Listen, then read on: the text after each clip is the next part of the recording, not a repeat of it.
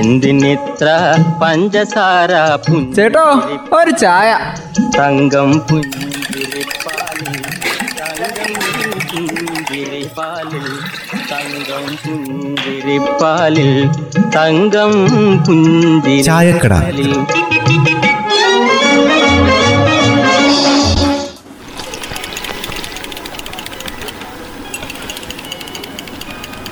അമ്മേ ഒരു ചായ. പെട്ടെന്നായിക്കോട്ടെ. അമ്മ തന്നെ ചായ തരണമെന്ന് വലിയ നിർബന്ധമാണോ? എന്നാ പിന്നെ നാളെ പോരെ. ആ ജാനകിയോ? അമ്മ എന്തിയാ ജാനകി? ഇവിടെ ആരെയും കാണുന്നില്ലല്ലോ. ബെന്നി ചേട്ടാ കണ്ണ എവിടെയാണ് ഹേ? ആ എടാ രാമു നിന്നെ കണ്ടില്ലടവേ. അതല്ലേ? ഓക്കെ ഓക്കെ ഡോൺ റിപ്പീറ്റ് ഇട്ടേ. ഇന്ന ചായ. അല്ല പാക്കരനല്ലേ വരുന്നത്? ഈ പാക്കരൻ ബ്രോ ഇത് എവിടെ പോയതാണോ? എടാ ഞാനേ ആ പറമ്പിക്കോടെ ഒന്ന് പോയതാ. കാമുകിനൊക്കെ കേടാടാ. ഹാ, ഇനി ആ കൃഷി ഓഫീസറെ കണ്ട് വല്ല മരുന്നും മേടിച്ചടിക്കണം. അല്ലെങ്കിലേ ഈ കൊല്ലത്തെ ബാങ്കിലെ അടവേ പണി വാളും. എന്റെ പാക്കര നീ ഒറ്റയ്ക്കാണോ ഈ പറമ്പായ പറമ്പ് മുഴുവൻ കയറി നടക്കുന്നത് സ്വന്തം പറമ്പ പകല എന്നൊന്നും പറഞ്ഞിട്ടൊന്നും ഒരു കാര്യമില്ല ആ തുടങ്ങി. ബെന്നി ചേട്ടന് പേടി തുടങ്ങി. സംഭവേ ഇത് കടുവാ പേടിയാ.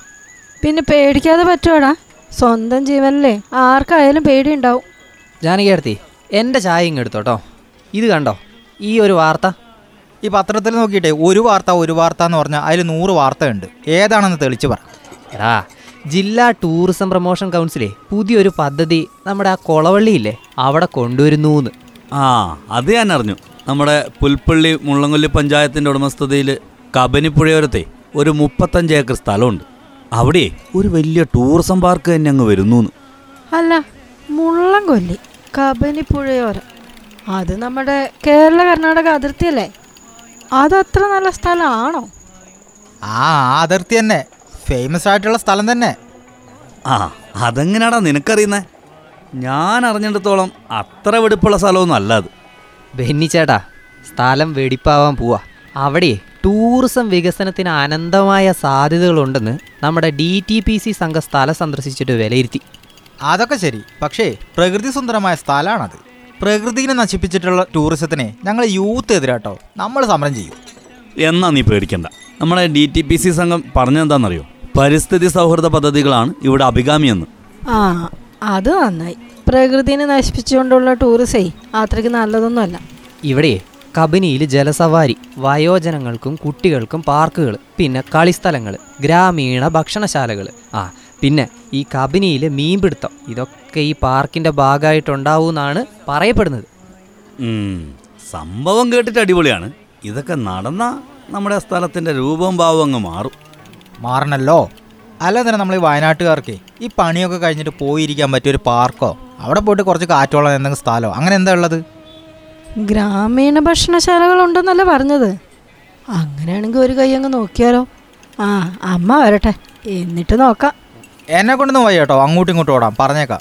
വേണ്ടടാ. നീ ഓടണ്ട. നീയേ കാലേ കാലം കയറ്റി വെച്ച് നീ അങ്ങ് ഇരുന്നോ. ശരിയാക്കുന്നുണ്ട് ഞാൻ.